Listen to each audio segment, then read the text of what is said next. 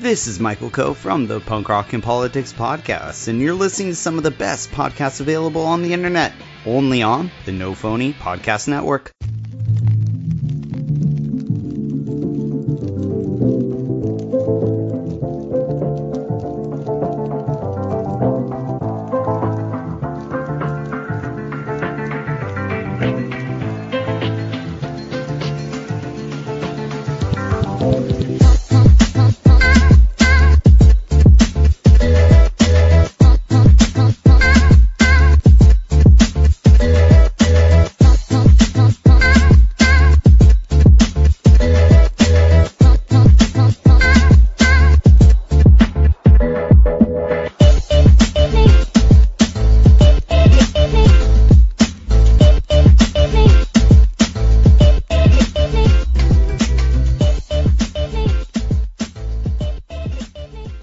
Hello and welcome to Heroes Garage. This is becoming more of a weekly podcast where we review movies and TV shows. Mostly what we're doing though, Bill, is we're watching things that are popping onto our streaming radar.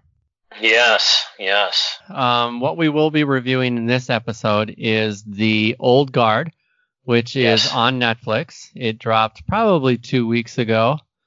Um, this is a Greg Rucka comic book, and Leandro Fernandez did the art on that in the book.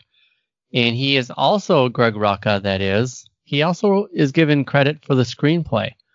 So if Wow. you have read the book, which I've read most of the book, I realized about three fourths into that graphic novel that the screenplay was pretty much the same. They changed a Wow. little bit here and there, but it wasn't enough for me to. It didn't raise an eyebrow. hmm So, Greg Rucka, for those who are not familiar, is pretty famous for a lot of different writing. He he has been ahead of his time in his inclusion, in his portrayal of of communities that are typically marginalized and hmm um, those in the non-dominant group. I think that's what he's known for as a writer. Uh, property-wise, he's written a Mhm. lot of youth, young adult novels for Star Wars. Okay. He wrote uh, Wonder Woman when there was a big rebirth reboot in the DC universe. He wrote uh, the first like 48 issues of Wonder Woman. It was wonderful stuff.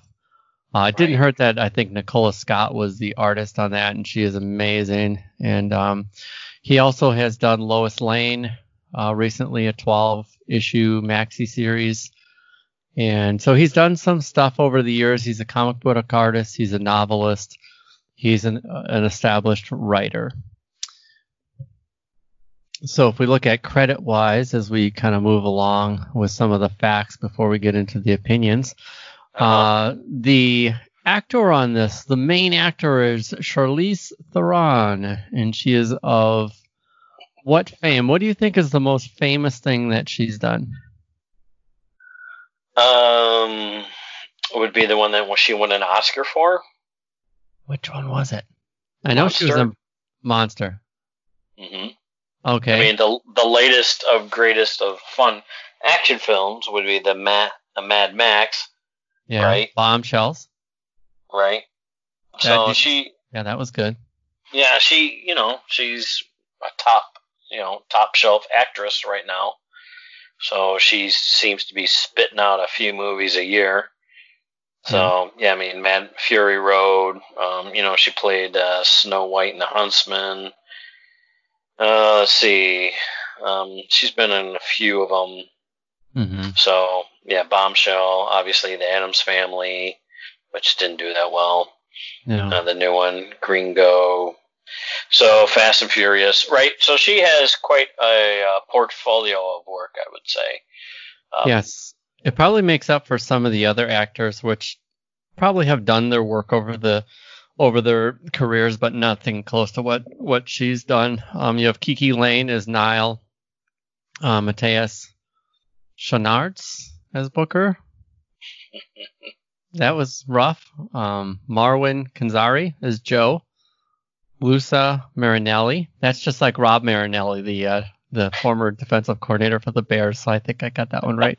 he plays Nicky. So I want you. I want you to pronounce uh, uh, Chi or Chai. Can you pronounce his name? Kai Ejiofor. Is that how you pronounce it? No idea, but he played Copley. Yeah, he's probably next to Shirley Theron, probably the most uh, Mhm. recognizable face from Twelve Years a Slave and a host of a lot of other movies that he's a part of. He always he has that distinguished look uh, that carries through in the movies. You know, being in um, Doctor Strange was a phenomenal role. He poured Mordo. So yeah, he's been um, in Martian. You know, there's a lot of lot of that supporting roles, and he, you know, he's he's got a lot of uh, fame to him, himself as well. Yes, this is directed by Gina Prince Bythewood. Yeah. And so, what is the story about? This is basically a vampire story that is repackaged into creatures that they don't call vampires. So, what do I Oh. mean? They Yeah. have some of the facets of a vampire, meaning they live a very, very long time. Right. Right. What they don't do is they they don't suck blood out of anyone's neck. So we're glad we didn't true. have to see that throughout this entire Mhm. series. Mhm. Um, they're loners, so you don't Yeah, see yeah. that much of a pack mentality with vampires too oftenly portrayed in the movies. True. Um, this is a fantasy movie. Um, Mhm. They don't really get into the weeds. This is not about how did these people become who they are. Right. it was right. basically a slice of life in the life of an old guard member, which are these Right. entities that look like humans that are almost immortal. Well, they- yes. Well, their yes, almost can- immortal. Yes. Their immortality can wear out, and but things can happen to them that would normally kill a normal person, and they will Right. They will resurrect and they will heal, and that's kind of the trick pony. That's the trope in all of this. Um, that's right. Sure they're- is. they're hoping to find something interesting Right. uh, within that. Um, so I'll turn it over to you, Bill. Maybe you could talk a little bit about the story and, and what you thought of the the story. Was it interesting? Was it a good story? How did you th- how did you experience the story? Well, you know, it's, it's interesting when you get um, these characters, um, like you described, that have this sort of immortal uh, lifespan. You, try to figure out, well, what do they do all day long? What's their purpose? And that's really what the story is about: is how it developed into this purpose for them in their lives. You know, and how long they lived and how long they encar- encountered uh, man throughout history, and it brings them up to fa- present day. You know, without telling too much of spoilers. You know, they they are a part of this. You know, as you said, this group, this clan, and um, you know, it, it. I guess that if you're if you're going to immortal, you be immortal, you you would have to either um, just become a wild maniac or actually have purpose of some nobleness, I would say. And really, that's what this is about, and uh, how they can um, then survive uh, throughout time. How's that? I, I try to sum it up without giving anything away. Yeah, and if I were to like share my opinion about the story, Go for it. So, what's interesting about this? What's interesting about the story? The potential interest for me would be some of the experiences that these immortals or nearly immortal people have Right, experienced. What could have been interesting would have been maybe some of the dynamics between these, you know, 900 to 2000 year old beings.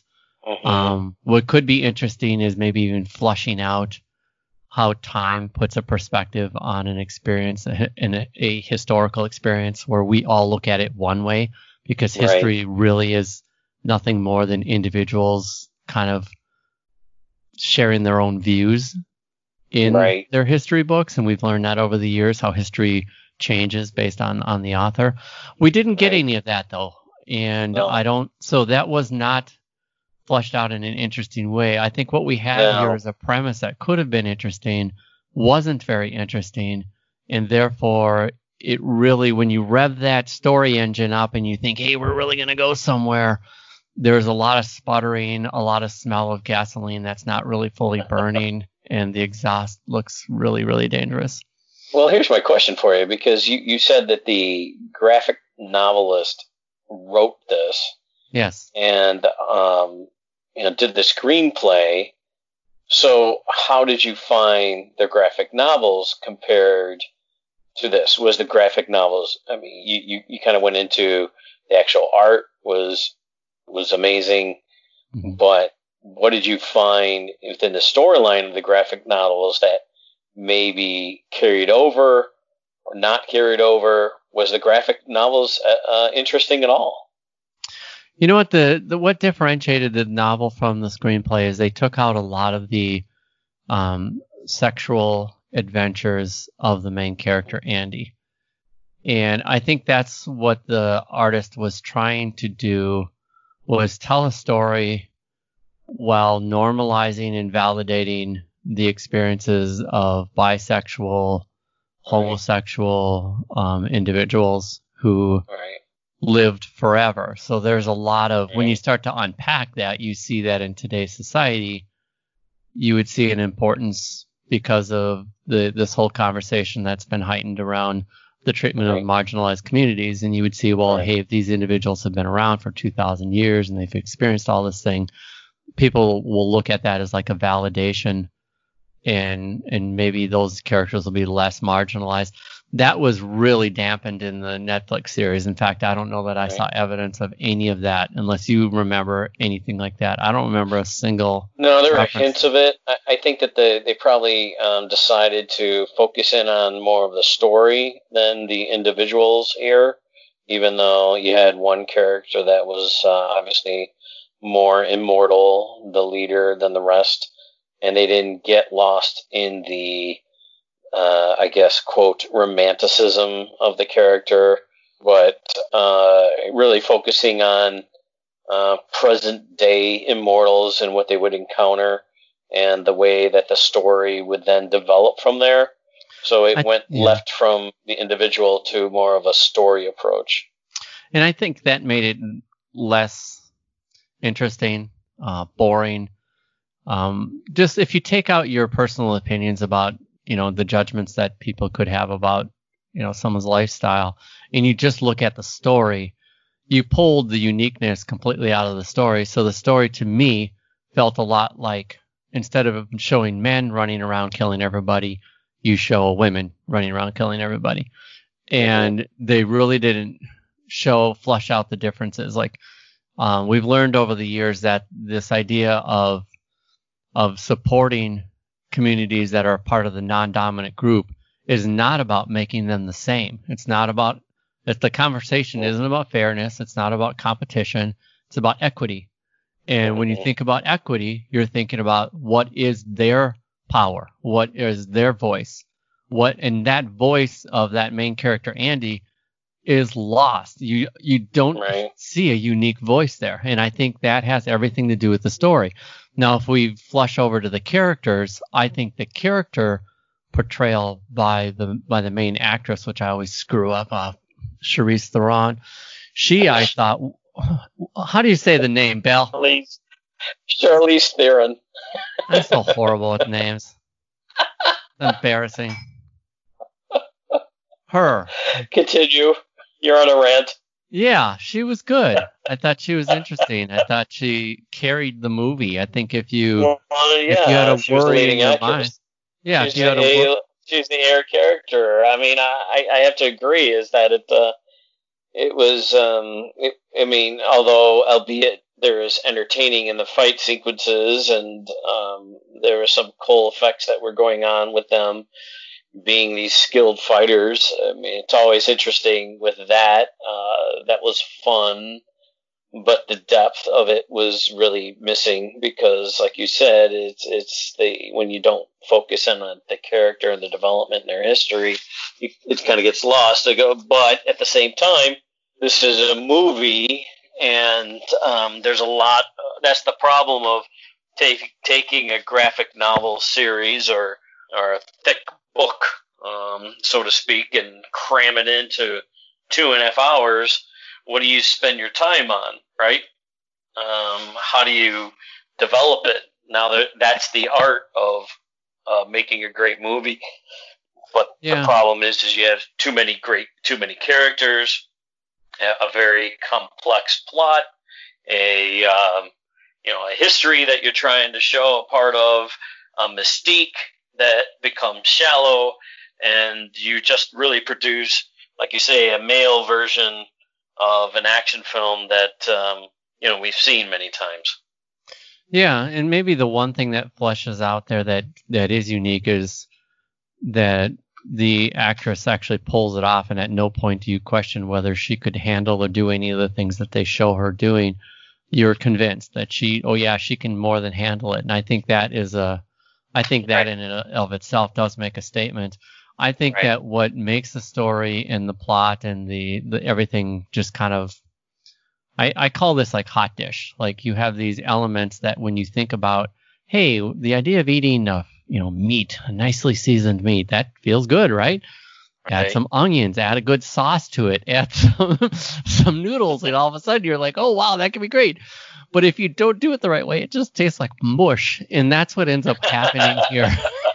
because I, I was going to say, I, I would say mush. What you're describing is it ends up being overcooked meat. Yes, it's just and this is this is something where they pulled all the uniqueness out of it. They tried to homogenize it enough so that they wouldn't alienate the general audience. And what they ended up with was something not all that unique. So that's my opinion of it. The graphic novel wasn't much better though. I Mm. think that where they're trying to flesh out all this meaning, we've just seen those stories a million times and we've seen them happen in a more interesting way. Um, I I think you have these characters here while you focus all this energy on Andy, and it feels like the development of her mentor relationship with Kiki, uh, which is the character Nile. So Andy and Nile, you you see the budding of a relationship where she could be taking over in some way the role that Andy is in, maybe later on in this series, which I'm sure they'll have a second season of this. However, that part of it was really they really kind of blanded the whole thing out. It was just and felt kind of kind of rolled over it. I thought. Yeah. I mean, they they alluded to it, but it rolled over it. I, I think that you know you're onto something. It, what what really makes me more curious because the way that you've described the graphic novel. So, in order for graphic novels to be produced, there has to be some substance behind it. There's some fanfare. I mean, when you look at Umbrella Academy, that is coming out very soon for season two, even Locke and Key, there was a lot of uniqueness that's there. And these are two very popular graphic novels. And now you create this graphic novel on the old guard. That is it just because you have this controversial character that they dumb down to make it a movie that is a leading lady, and they realize, oh, Charlize, Charlize Theron would be would be great because she hasn't done a Netflix movie.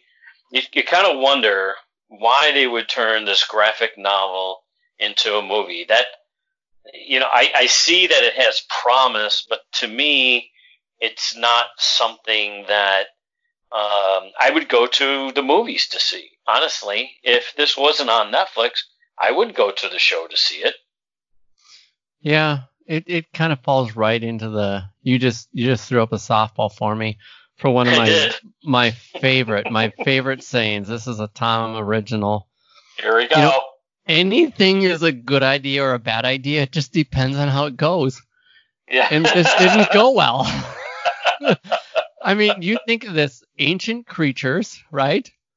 Led by a character whose sex is female, who Right. has all the characteristics of what you would typically describe as a male. So you're Right. flipping a lot of stuff around. And you think, well, there could be something interesting in there. You could see some courage. You could see something different, but you just Right. don't. So they it just didn't go well.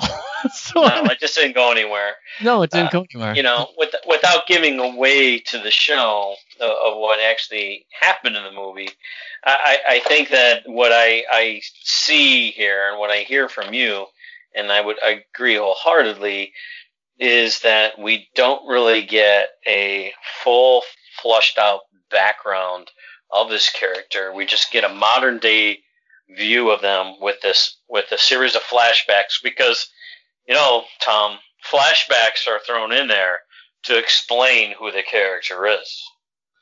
Yeah, they do. And, and in this case, I don't know that they were employed as effectively or efficiently as they could be. Because when they are done right, and when they aren't the entire story, um, it can be powerful. Like you get this little Right. flashback that makes you like, oh, ooh, I want to know more about that. But right. the only time I felt that was that other character who right. We can't go in- into it. No spoilers. Yes, we can't. There's another female character. I think her name is Queen Quinth or Mhm. something like that. Right. Um, that was a really interesting moment, and I think I would like to know more about about that character. But as we kind Yes. of land the ship here on this review of of Old Guard, before we land the ship, actually, would you comment a little bit on the visual aesthetic, maybe the cinematography, just the whole kind of experience itself? Did you think that there was anything noteworthy there? It's funny if you had your volume to turned up, you could hear me sigh. Um, you know, it it uh, there wasn't really anything there. It was very commercial, I would say. How's that? That's my word I will use. That it was commercial. That meaning that it doesn't stray to anything adventurous. It does its job in maintaining what you expect out of an action movie, right? Right. Um, there, you know, there wasn't a lot of stunts that was, you know, would grab your attention. The the fighting scenes were brief, briefly choreographed. Uh, they didn't spend a lot of time in that. Um, I mean, it, it came across really as to me, um, really formulaic, forma, form, formulaic. There you there go. There you go. Just pulled a Tom there Yeah. formulaic Netflix movie. I mean, we're starting to see that a lot more, aren't we, Tom? I mean, this is we're starting to see in in uh, series and movies that Netflix has really become, uh, you know, like what we would expect out of Universal and other movie production companies. That you could pretty much predict visually what you're going to see, uh, story wise, what you're going to see, action sequences you're going to see. It just seems very, very Netflixy. That's going to be our new word. It's Netflixy. yes. And some at some point we'll kind of break that down. We might have to have a a segment in a podcast where we break down what we would consider to be the attributes of a Netflixy show. Um, I know that with certain a certain like CW, like CW Right. DC properties, if you say it's a CW, you know exactly what that means. Right. Um, Netflix has this. It's becoming a mirage of edginess. Like, right. ooh, this is going to be edgy and unique, and then you get into it, and it's like it's not that unique, and it's not as edgy, and Energy. it's none of those things. It's a little bit, which makes it hottish. So if you were going, well, what's funny is, is that I, I, I just want to interject is that, you know, since we're all kind of sequestered into our homes, Netflix is accomplishing something. That is, you could see a movie in your home that is very similar to the movie that you would have seen at the show, or may not have seen. right, Because if Rotten Tomatoes would have got a hold of this, I didn't even look at the Rotten Tomatoes review. Usually we kind of throw that into the bunch. what's wrong with But um, you know, maybe you can look that up while I'm. I'll, I'll try to drag this little on a little longer. Is that um, you know, the, a lot of it is is uh, they're escaping that critical review and analysis that um, most movies are not able to escape because they get that preview and um, like I said before, I wouldn't, you know, my my vote into this movie is you wouldn't see this in the show. Now, from your comfort of your own home, yeah, if you got nothing to watch, yeah, it's acceptable. Um, don't expect to be wowed. Um, you know, I saw people posting like, "Wow, this is a great show," and I'm like, "Well, you know, I guess if you're starved for action films, you would be thinking this is a great show." But um, it just kind of follows that pattern. Uh, that's more my I agree. And I guess the okay, it's not I guess. The audience score is 71%. Uh the tomato meter is 81%. That's a little Wow, higher weird. than I Yeah. Wow, we're really uh, kind of slicing and dicing this. We are slicing and dicing this and I think what happens is this feels a little they're bit just starving. They're, that's what it sounds like. Is people are starving for entertainment. and They're just gonna like everything because either that or you're just gonna go crazy inside. So it's like, oh yeah, you, you know, you don't have quite the offering of selections of going to the theater to could judge another show against another show just because you have a, a, a main star in the comfort of your home does not really say and you have this kind of mysterious you know non-vampiric characters you know I, I don't know tom again we're going we're going against the grain here tom We are because what we're not going to be doing is we're not getting swayed into the herd mentality that social media and you know you go on Facebook, go on any of these Facebook sites. That's for old fogies, isn't it? Instagram, uh, Twitter. Hey, how was this movie? I think every social media social media site has a different flavor, but I'm a part of a couple of different um, groups on Facebook and it feels like 20 answers in a row are all it was great it was great it was great it was great and we're not feeling like it's that great i think if you take the time to actually experience it there's not much of a story um, the acting tries to save it but you know one or two actors can't save the entire show. Um, the action Wow. sequences were nowhere near the fighting sequences that were showed in extraction even though i didn't love that film. Um, so it just at the end of the day it doesn't differentiate itself, itself as a unique. well look, look, let's put it this way. Let, this is how i'm going to put it here. I'm going to you, you you tipped on something and you know i know we tried to wrap this up but now you send me down a different hole here is that if you look at some of the views the ones that we saw right we saw extraction we saw this and we saw the spike lee movie right the five bloods you put those three movies together and i still enjoy extraction the most I mean that's true, but you really set those pylons up and. oh, Well, those are the main. Think about it. Those are really the main movies that have come out, right? I'll I put mean- this up: New Kingdom, uh, Train to Okay. Busan, uh, Psycho. Yeah, but that's a year. That was years ago, though. But that's years ago. Well, I'm got- putting the pylons up now, Bill. Uh, Psychokinesis, um, Ip Man 4. I will watch those all day long. Those are so entertaining. I'll go back to them.